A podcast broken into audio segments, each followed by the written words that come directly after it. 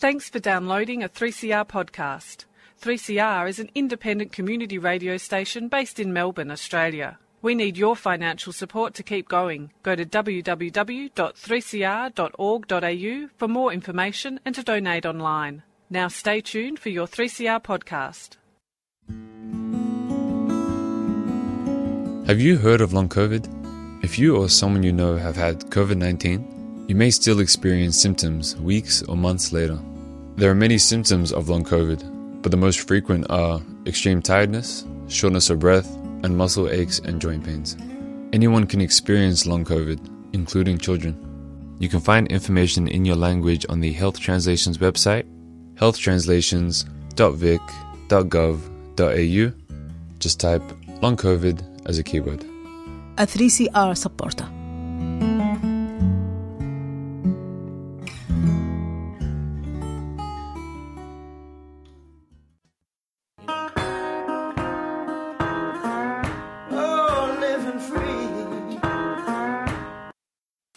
This afternoon to the Living Free Show on 3CR Community Radio, 855 kHz on your AM dial.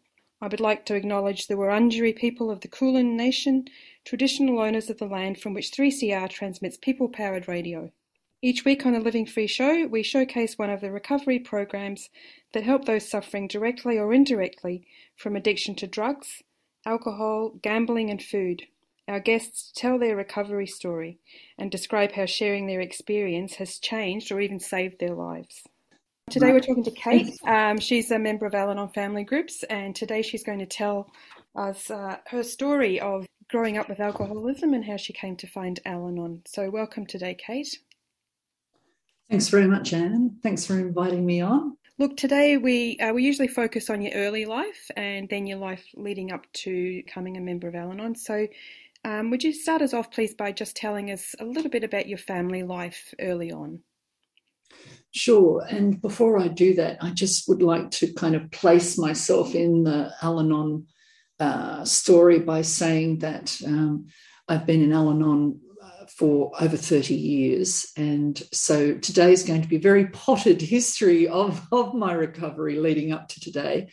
Um, and, and I guess I just wanted to mention that it will, it will not deeply illustrate the tears, fears, frustration, and hopelessness um, that that I've experienced, like that hard work I've put in to to have what I have today. So, and you know, I, I just hope that someone listening may get something from it, and um, and I guess to also say that this is my interpretation of the Al-Anon uh, program, um, and I don't represent Al-Anon as a whole. I think that's important. Uh, but my uh, my childhood, where I grew up in uh, a family of my mum and dad and four kids, there were four of us. Uh, my dad was the daily drinker and the problem drinker, we would say in Al Anon, and my mum was the reactor. Uh, so she um, she reacted to dad's drinking. She reacted to life in general. Um, both my mum and dad had huge families on both sides. So I think dad had uh, 12 siblings and my mum had 11. So they all produced offspring, I know. So our family gatherings were just huge. And it's a really clear memory I have as a, a child um, going to family events. So there were lots of people, but I just remember the men were on one side drinking and the women were on the other side. And, you know, Al Anon has taught me that um, they were busy enacting the four M's, you know, managing, mothering, manipulation, and martyrdom.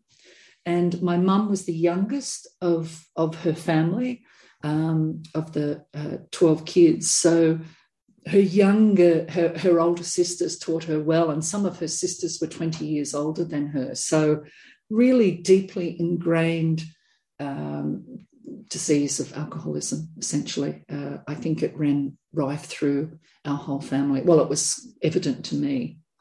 Um, were, you, were you happy in that large family um, in one way, in some ways?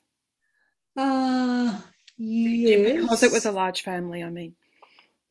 Well, you could. Um, uh, it was. That's a very interesting question, Anne, because uh, my mum and dad bought a house not close to all of their siblings, and we predominantly uh, socialized with my mum's side of the family. I don't know why we uh, didn't socialize with my dad's side of the family, but um, uh, so we would go to family picnics. We would go to, you know, just kind of regular things, maybe monthly, I remember.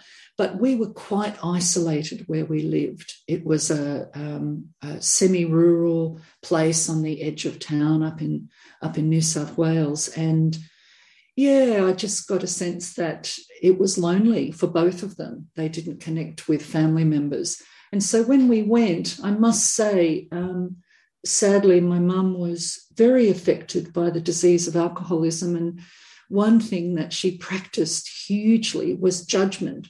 And so she would judge everyone as wrong, as not quite right, as, and she'd do it before we arrive. Oh, I bet such and such is going to such and such. Mm-hmm. And so, us kids, we would kind of be primed to go into these family settings uh, with negative attitudes, I have to say. Yeah. And I had lots of fun with my cousins, there's yeah. no doubt about that.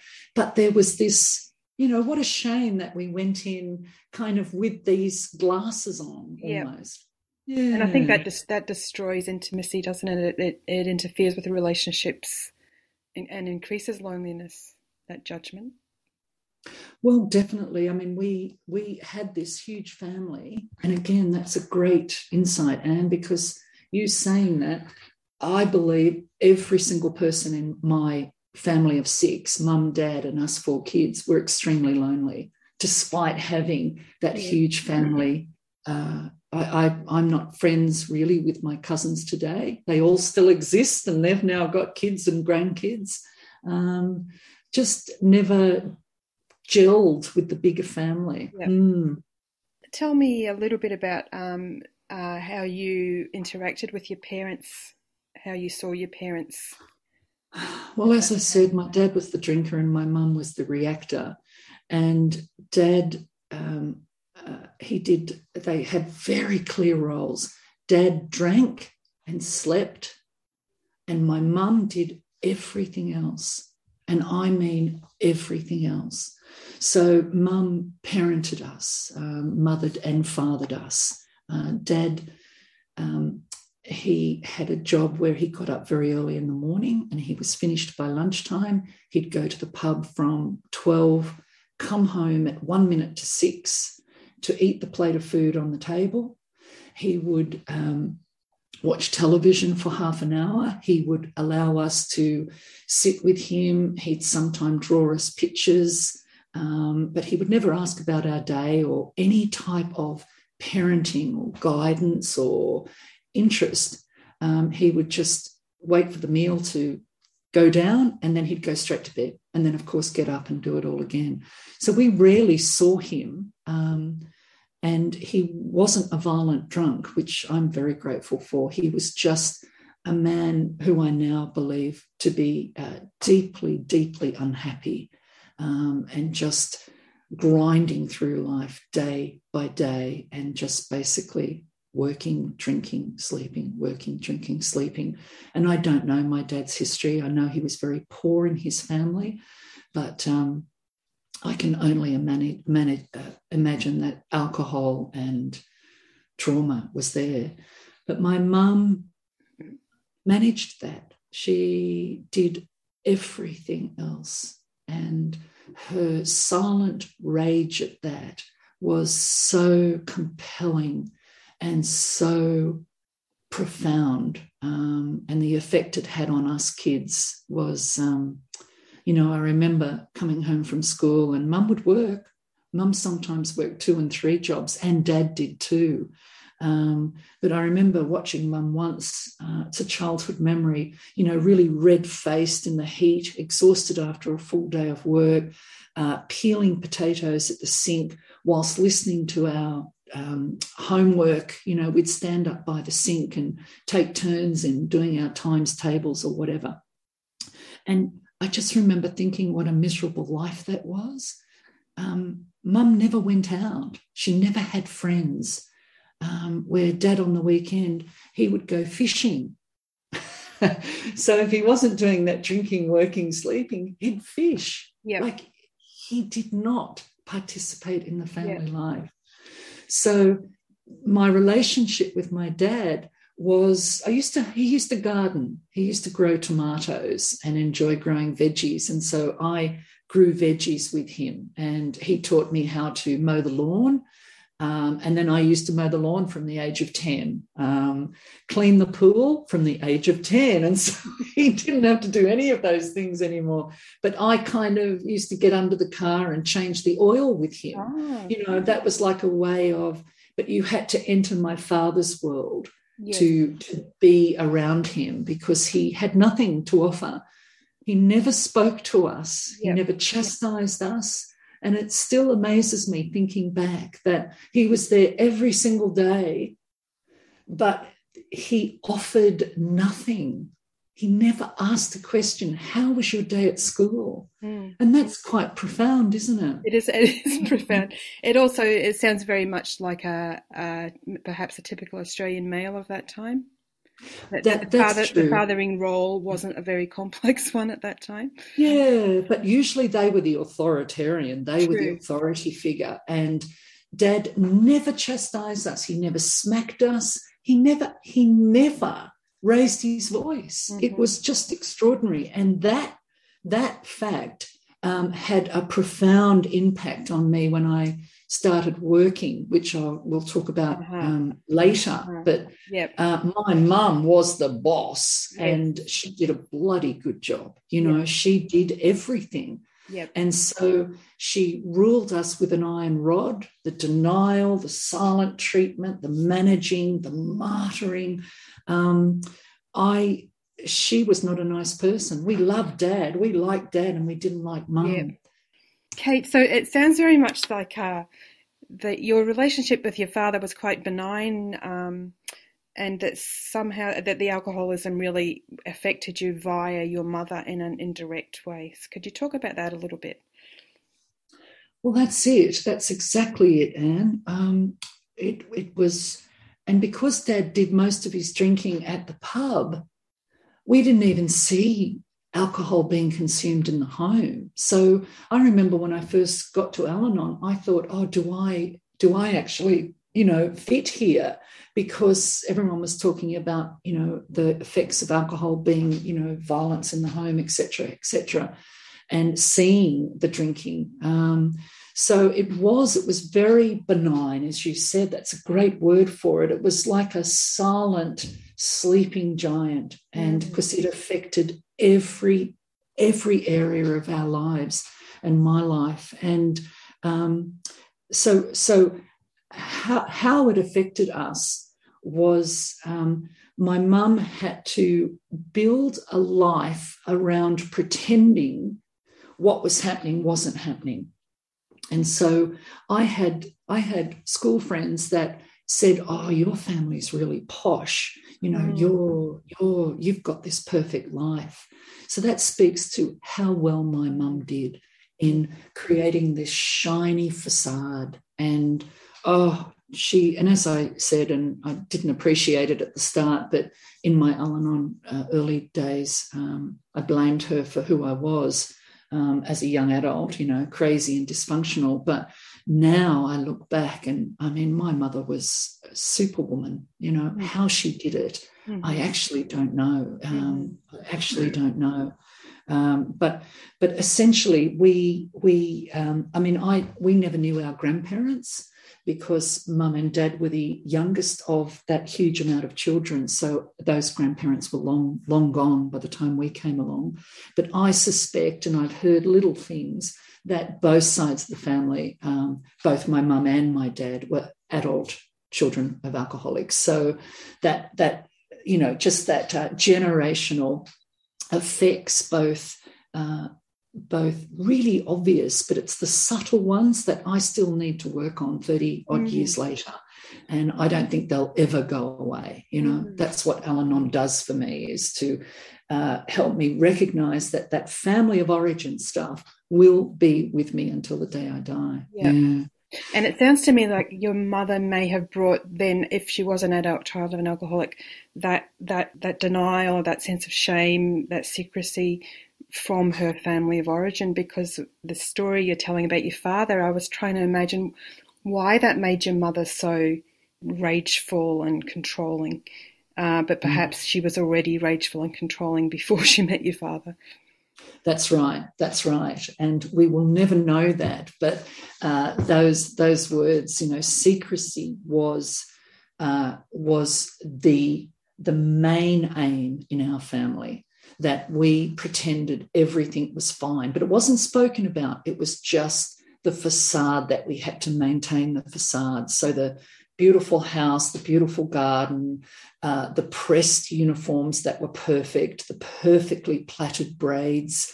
Um, it was it was incredible. Where in reality, behind that door, we bounced along from day to day. Plans were never made.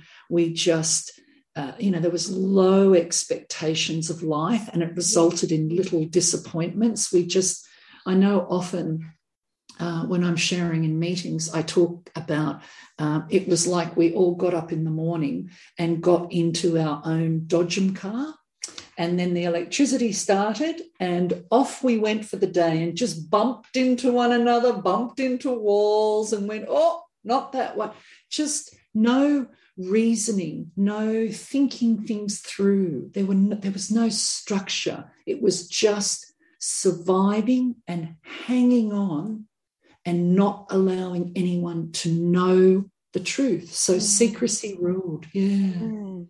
yeah. Uh, that's that that really the Dodgem cars that really captures that sense of isolation and and that lack of intention in the family. So the things being run by pure, as you say, survive or fear. Really, isn't it? It's being um, run by the engine is fear. It's not mm. an intentional way of uh, living. That's it. That's it. And fear of uh, what? And that's the question. And today, um, it's it's you know my mum is uh, still fearful. She never found Al-Anon. Um, I'm the only one in my family that did, and mum still you know lives with all of those dysfunctions. And it's fear of what I can never quite understand. Mm. Um, it's fear of life itself almost, mm-hmm. um, and it's I, I, know why now again al-anon has taught me there was mum had no life rules to guide her to assist her to support her through like one plus one does equal two where in mum's mind i think sometimes it might have thought she might have thought well perhaps it could be three or it could be four today mm. like she couldn't trust mm-hmm. life it was very interesting mm. she couldn't trust anything but her own um, systems the, the, whatever she worked out seemed to, to keep her safe that's well it did she, that's what it she did. uh, trust that's right anne it it that's what i said before she was incredibly successful she almost killed herself in the in the effort, mm. um, and and it taught us uh, kids to live in a very bizarre way because we thought that was a normal family. Yeah. yeah.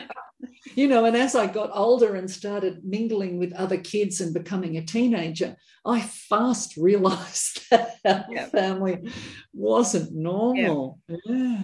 yeah okay, Kate. Look, we're, we're going to go to a break. Um, and after we come back from the break, um, we can talk uh, more specifically about how that impacted you as you um, grew up and came into your adult life. So thank Thanks. you very much. Thanks, Sam. And to take us into the break, here's Jess Chalker with her song Stupid Trick.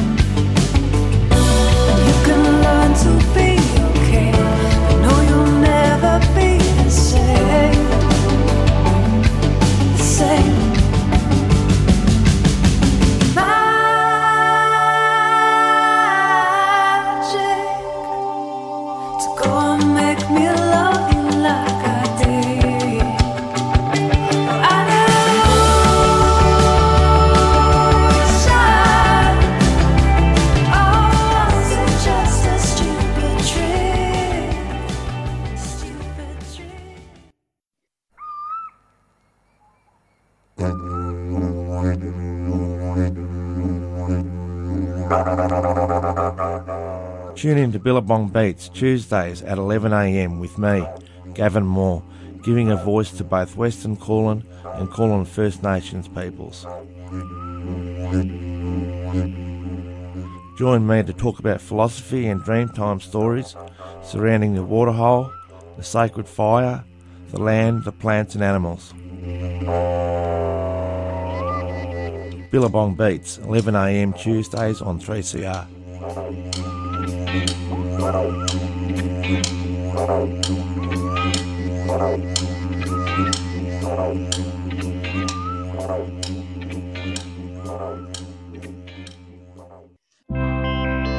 Commons Social Change Library is an online collection of educational resources for those campaigning for social change.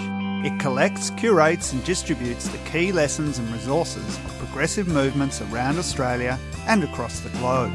The library includes over 500 resources covering campaign strategy, community organising, activist history, digital campaigning, diversity and inclusion, and much, much more. It's free to access the library, so check out the collection at www.commonslibrary.org. Commons Social Change Library is a 3CR supporter.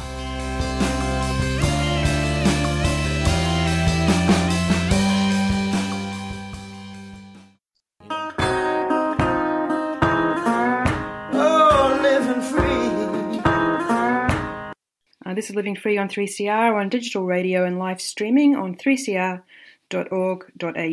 forward slash streaming. The song you heard just before was uh, Jez Chalker with um, Stupid Trick. I'm talking to Kate today about recovering from the family disease of alcoholism with Al Anon family groups. Um, and we're just going to start um, now moving on to Kate's um, experience coming out of that family that she just described um, into her young adult life. So, Kate, tell us a little bit about that. Who who you were as you emerged into adulthood. Mm, well, my um, my relationship with my mum um, was so fractured that I left home as quickly as possible. So I left home at sixteen, and it was um, I started full time work when I was 15. Uh, my mum said that I needed to leave school at uh, year 10 and, uh, and get a stable job. And I, I, I, I still, I, I, was just rebelling. I was very naughty at school. Um, I was following my sister, who was very intelligent and it was like that role had been filled. And so I played another role, which was constantly being naughty. And um, and you know, um, just as we move, I think it's just really important, and just to mention that the relationships with my family members were all fractured, but I was never quite sure why, and and that kind of led into those early years of me um, uh, working, if someone didn't fit my perception of them, then they had failed in some way. Like it was a test that they didn't even know that they were undertaking. Um, you know, I would judge them as wrong and then I'd try and change them to fit what I thought they needed to be. So it was just chaos. And, and that, um, that, uh, that, that set of life skills, they so um, didn't set me up for young adulthood. And, you know, when I say adult, I'm thinking about myself starting work at 15. Wow. And I actually remember being on um, a train, um, an old red rattler, and being by myself and going into town. And it was about an hour and a half on the train. And I remember feeling quite frightened that I was not going to um, get off at the right stop. And I remember I used to stand up as soon as we hit near the city and stand near the door. You know, again, that not trusting. Isn't it interesting? And not looking at perhaps the timetable to see that it was four stops, you know, to help me, to help me relax into life and trust. Yeah. So that's, I've never thought of that before. That's very interesting. All of those little things, I believe, come from the family disease of alcoholism. Yes. Mm. And it sounds mm. it sounds as though Kate that you're um, you've uh, unconsciously um, absorbed some of your mother's um, coping strategies. Uh, and what I'm hearing is self reliance. So I'm not going to rely on the train driver or the timetable. Uh, I'm going to rely on myself. Yeah. And that's that yep. seems to be, and that's coming out of that isolation. I think. Yeah, and that's exactly it. So I went from school to being on this train an hour and a half each way into town doing a full time job with adults. wow. And I was 15 and I was just 15. So that's extraordinary. But, you know, in those early teenage years, my friends and I joined them, engaged in lots of drinking and going out you know, and partying and stuff. But alcohol seemed to be the only thing you did outside of work. You know, it was like, it was like alcohol was everywhere. so it was in my family, but I didn't kind of see it. But my friends, my friends' families, you know, you'd go over to their place and their dad and mum would be drinking. It was just, it seemed to be everywhere. And and I tried to join in, but I I I stopped. I stopped drinking and became the designated driver because everyone else would go woo and go up, and I would actually almost flate. I would. It just didn't hmm. do what it didn't seem to do what they were doing for them. So I was very popular as a designated driver, and people used to come to me the next day and say, "Who do I need to apologize to?" so it was very interesting. I became I mean, I don't know why Drink and I didn't, um, you know, get on, um, but it put me in a position of power over the people who had gotten drunk and perhaps had some black, you know, blacked out or what. And so they'd come to me, and I kind of had the power to say, "Oh boy, you know, you need to go and talk to such and such." That's quite interesting. I've never actually realised that before. It is a it's it's control, yes. and perhaps drinking. Uh, you know, you drink too much and you lose control. So perhaps that's why I didn't like drinking. Mm. Yes, that does sound mm. plausible. You're listening to a 3CR podcast. 3CR is an independent community radio station based in Melbourne, Australia. We need your financial support to keep going. Go to www.3cr.org.au for more information and to donate online. Now stay tuned to hear the rest of your 3CR podcast. Yes, that's interesting. Anyway, look, in my early years, they all stayed on at school. And so I was very lonely. I was young. I was lonely. I'd lost my whole friendship network because they all went on at school. And of course we grew apart you know i they were they were headed somewhere that i wasn't. And by that point i realized I, I didn't know who i was. I didn't know what i liked in life. I didn't know what i wanted to do in life. I just had no idea who i was. It was just a profound deficit of uh, self worth, self esteem, self understanding. There was nothing. And so, as you said earlier, Anne, I was mirroring, uh, just holding it together like my mum did. You know, not not engaging in life, but feeling like life was being done to me, and that I just had to endure it one one you know day after day after day. Mm.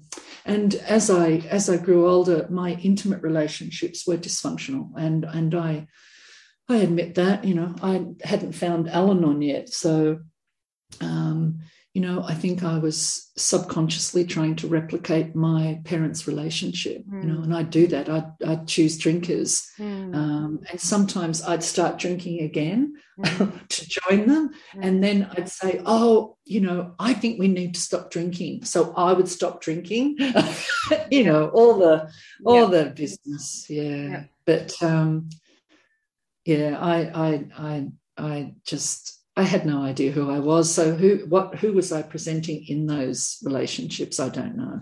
And of course they they didn't um, they didn't work. So, leading up to my time in Al Anon, I, I joined when I was 25. Um, and a new partner actually dragged me into the rooms uh, saying that I needed what was on offer. And I always, she was a member of another 12 step program, and I always wonder what she had seen or heard that prompted that action, you know? In you? Uh, what she saw in you, you mean? Yes, yes. Um, what she saw and heard in me, you yes, know? Yeah, yep. And I, I, and I, and I know was? What do you think it was, Kate? Well, I, I, I, I just, I never listened. I pretended I knew everything, um, and I didn't know much. Uh, I played the life of the party, but I never engaged in true conversation. Mm. Um, my friendships always lurked near the surface. It was always a threat in some way, and therefore fleeting. It was. I just didn't. I, the, and it's quite interesting in this combo. Trust keeps coming up. Mm-hmm. You know, mm-hmm. just trust in mm-hmm. life, trust, mm. trust in just moving through. I had no trust, mm. and I was relying on myself constantly. I couldn't mm. let anyone else in. Um, and I knew, I knew in my early 20s, uh, you know, with failed relationships left, right, and center, I knew that there was, it was me, that there was something wrong with yes. me but it wasn't self hatred. It was like a growing understanding that um, I, I did life in this almost self defeating way. Mm. Um, so I started using self help books, you know, um, and I, I, I, don't think they, they didn't help me. The only way they helped me was that they actually uh, uh, deepened my understanding that something was wrong with yes. me. Good. That's a good first step. Yes, yes. So that is self help, isn't it? Not in the way that I think those authors expected, yeah. but still. so yeah, so I I um, I started uh, going to Al-Anon, and um, now you just did you just go on? Just did you just think, oh, okay, that my partner's given me something that sounds something worth pursuing, or were you actually at some kind of crisis point or some sort of rock bottom? No, I, I, I, I think I had been bobbing along the bottom for. I don't know if I ever got up off the bottom, and to be honest. and and can I say it's not a criticism. Once again, my my mother did the most exceptional job of bringing us up um, uh, my father, you know, my dad was like the fifth child. We all lived uh, a safe and uh, healthy life. You know, we were well tended, and um, I it, it was it was the insidious stuff that made that's making me say that I don't think we ever got off the bottom. Um, just learning to uh, dream and hope and reach for goals and set them and then work hard to achieve them. All of that stuff. That's what i mean by just bobbing along the bottom. Yeah, yeah. Um, i was aimless. I was yeah. aimless. And i think that's what they saw mostly in me. That they said right we're your off. partner. your, your, partners. Yeah yes yeah. yes yes. Okay uh, all right. So um so you went along to al-anon so what how did that feel, or what were you thinking? well, I I I was quite new in the relationship, so I think I just thought, oh well, I'll do I'll do I'll do this, you know, for them.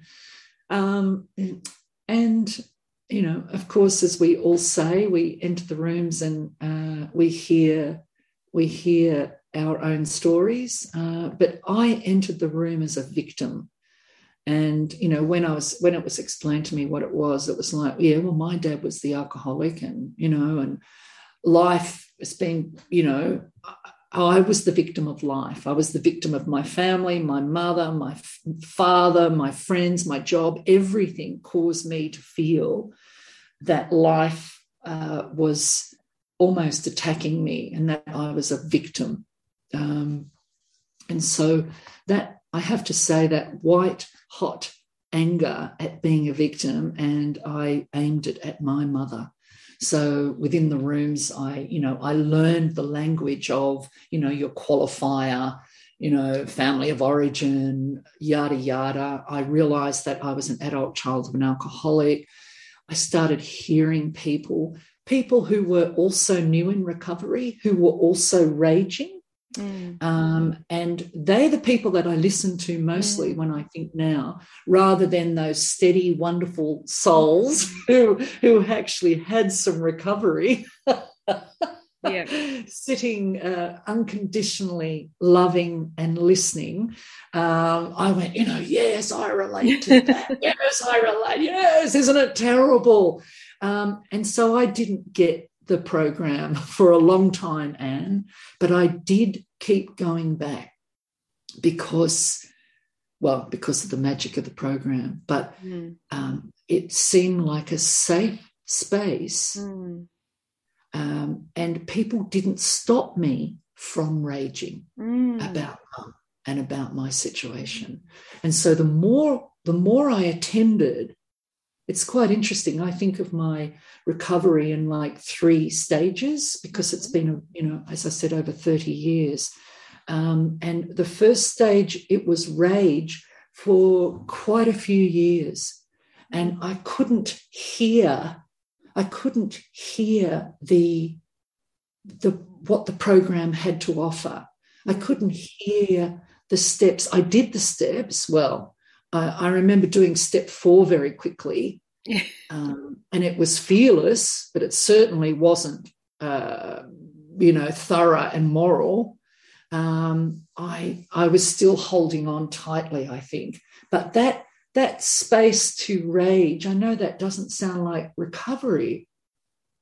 Well, it sounds it sounds like I'm being listened to. You know, it sounds uh, yes. it's quite a that's a profound thing that that you don't get told not to rage because that rage is the truth of you at that point. And that that's right, and that's how I, that was the only way I seemed to be able to express myself. So. Al Anon was teaching me that I was an adult child, that the family of origin uh, issues caused family disease. And the more I learned about it, the more angry I yes. got. Yeah. So it was like I, it was like a, a, a schooling in the family disease. And yeah. it's like, right, this is the way, this is why I am what I'm like this is why I can't do live. So the anger didn't didn't disperse it actually grew in the mm. early days mm. and i look back now and i'm just so grateful that people didn't say oh uh, you know just just mm. shut up now all right they let me just get it out yeah. and i'm so grateful for that and you know even though I was raging, I'm still listening, I'm still attending. So even turning up to meetings regularly was a commitment. And that's a little bit of structure. Yeah. You know, and that would be like the first bit of adult structure I had in my life. I actually committed to going weekly. It was like, yeah. wow. Yeah. So something, it's this is the magic of Al-Anon, isn't it? Yeah. Something, if you're ready, something, something holds you there. It welcomes you. Yeah. yeah. And you just had to get your bum on the seat and wait. Yep. That was it. And I I took what I liked and I left the rest. And I really left the rest. You know, the steps, tradition, slogan, serenity, and higher power. Oh, no yeah. way, no way. Too smart for that. Okay, we're going to take a break there and we'll be back shortly. Thanks. Yarra Bicycle Users Group Radio, 10am every Monday morning on Community Radio 3CR. Also live streaming on the web and weekly podcasts at 3cr.org.au. So listen in for the very latest bicycle stories, news, and views from Melbourne and around the cycling universe. Listen in.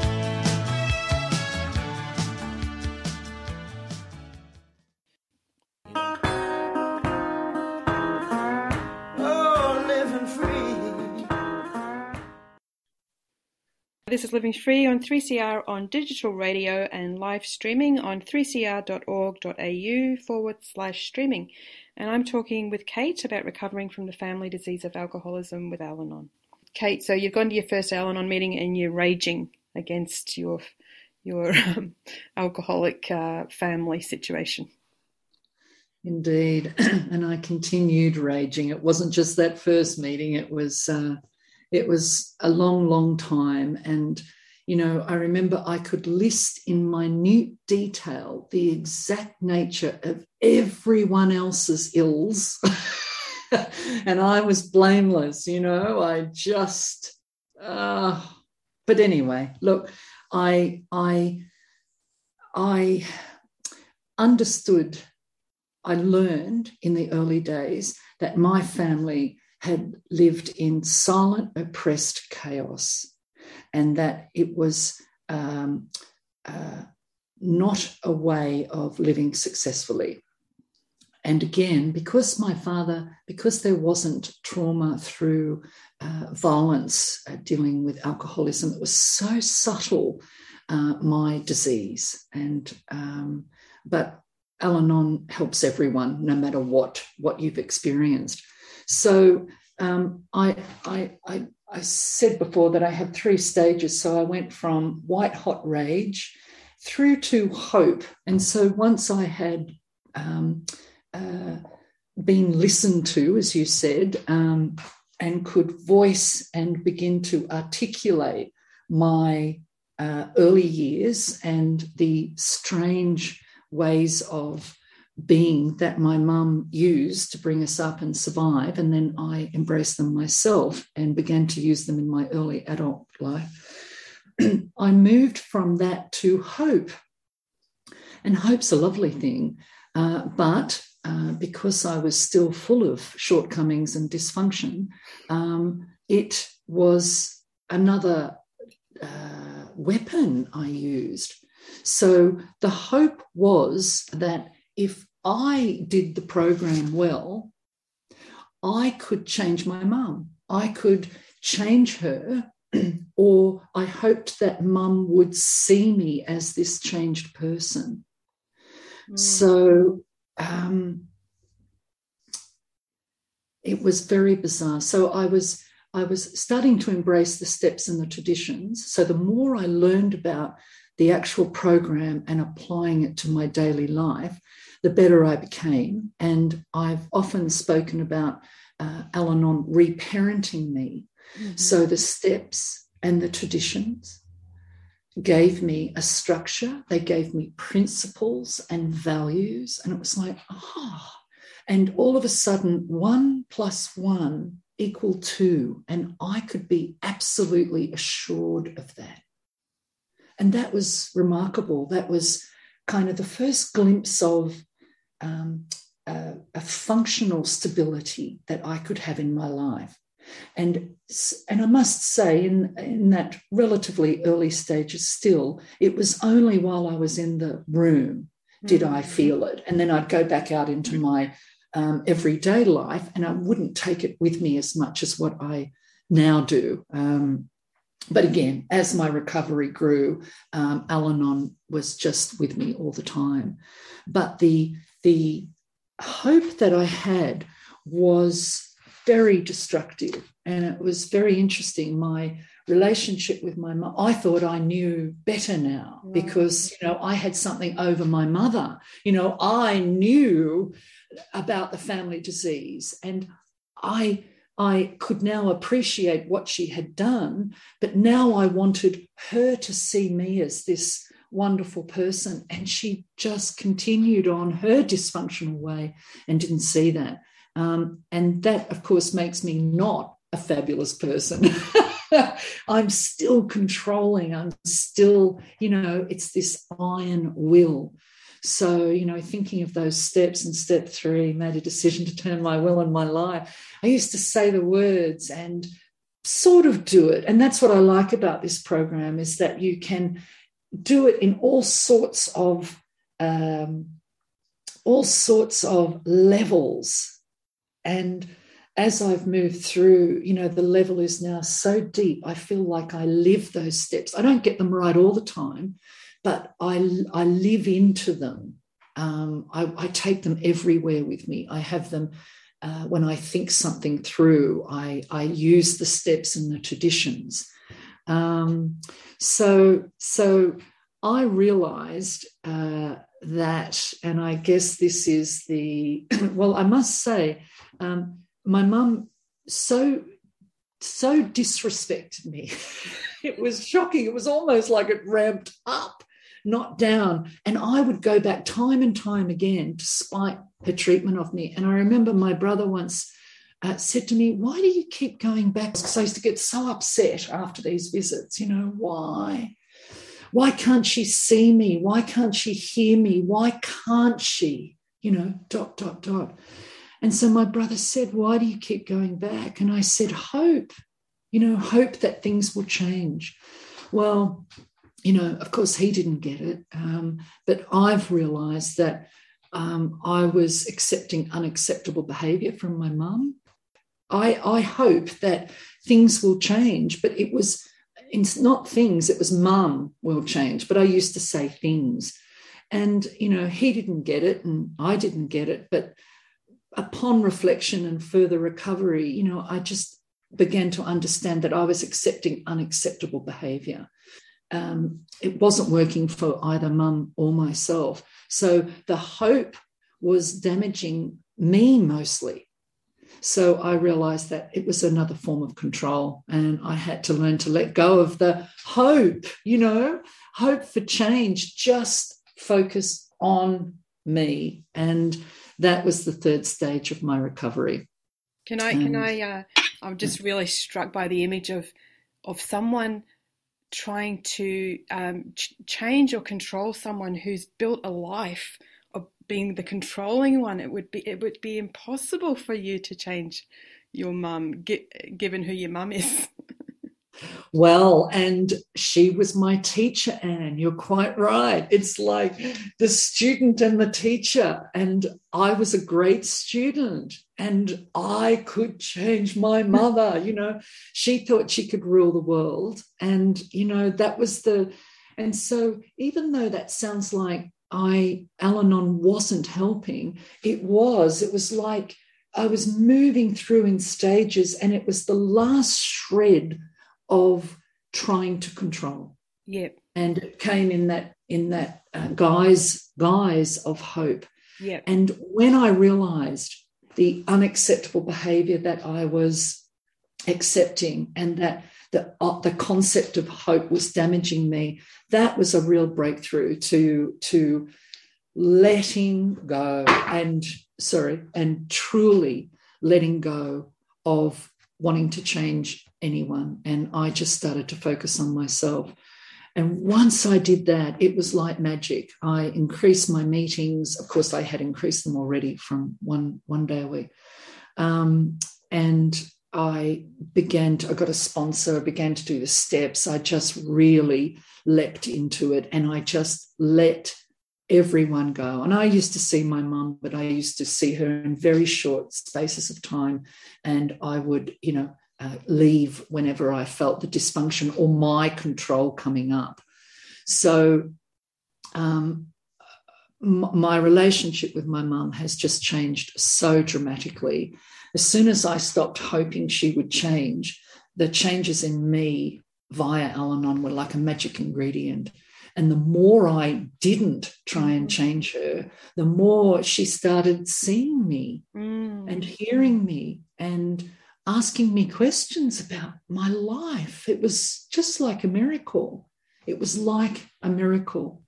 Just listening to that, it, it's it's so counterintuitive to think if I just let go, everything will get better in, in ways that you couldn't beyond your your hopes, your best hopes, and and that's that's the the, the miraculous part of it, and and that makes takes us into kind of almost religious language like miracle. Can you talk a little bit about the, those those two steps? Because I, I was reminded of step two about being restored to sanity and the insanity of coming up against someone who's not changeable. Um, mm And then also you talked earlier about the the step step three, which has got a weirdness about it. You know, hand your will and your life over to something greater than yourself. Again, it's taken us into the realm of counterintuitive behavior almost for some people, mm. I think. Can you mm. talk about those things a bit? Well, it's it's it's uh, stopping the struggle.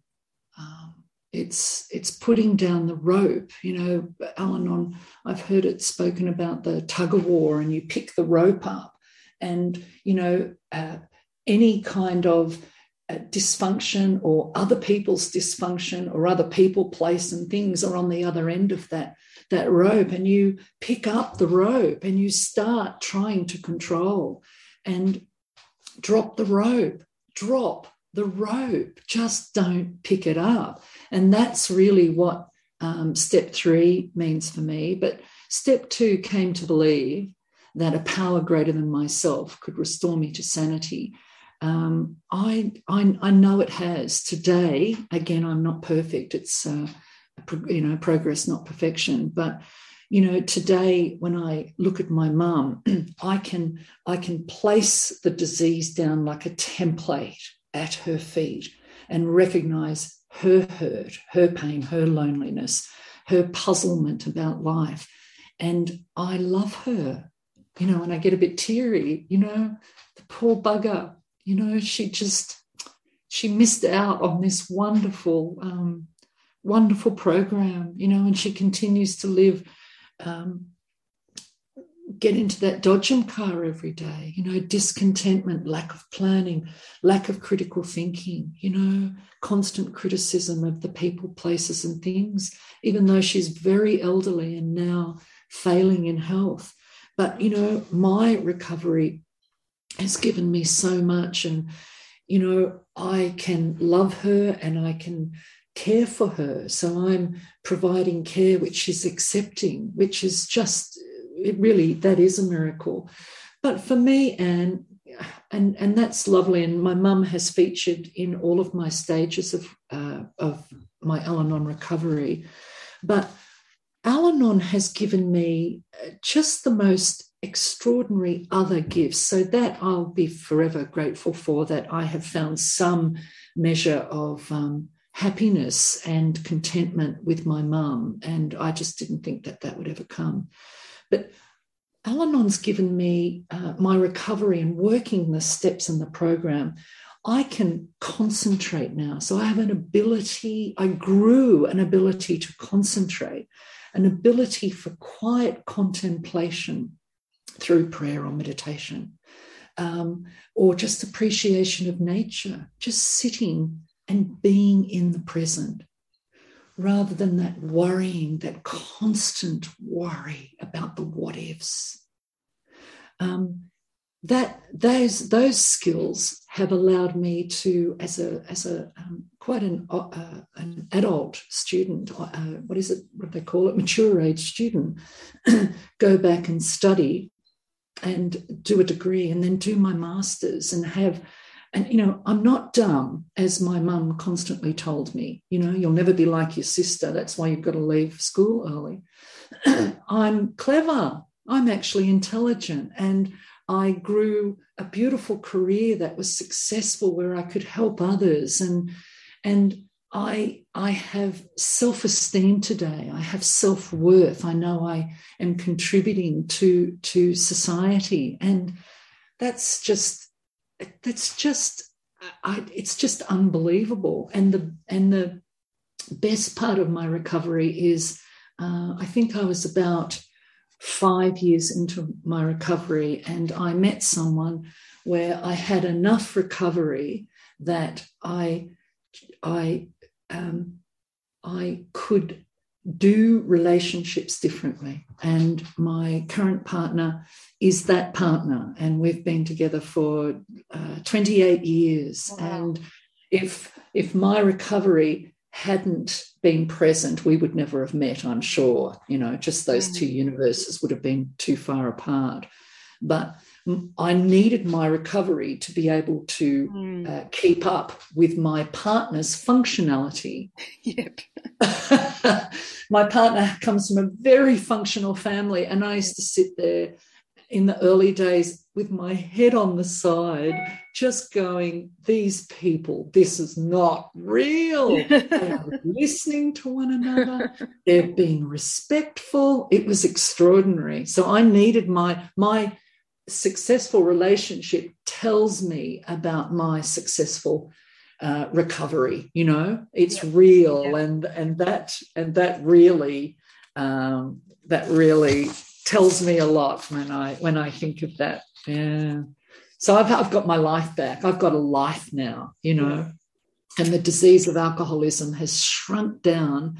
It's so tiny. It's still there. Yes. You know, if I don't attend meetings, if I don't do the program, uh, if I think I know better yeah. and take back control, pick up that rope, yep. um, it, it comes back very quickly and I can get confused and you know, and and uh, my self esteem lessens. So it's it's dial it up or dial it down, yes. and that's my choice. Yeah.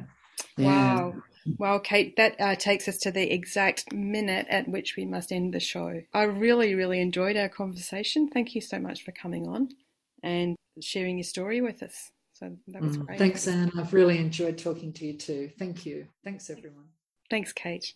If you would like to find out more about Al Anon family groups, then you can phone them on 1300 252 666 or go online at alanon.org.au for more information about meetings or phone contacts throughout Australia. That's all we have time for today, so I'd like to thank Kate again for joining me and sharing her Al Anon Family Group's recovery experience with us. I hope that you'll be able to listen again next week when we will be talking about recovery from addiction. Thanks for listening, stay safe, and stay tuned now for more Radical Radio on 3CR. You've been listening to a 3CR podcast produced in the studios of independent community radio station 3CR in Melbourne, Australia. For more information, go to allthews.3cr.org.au.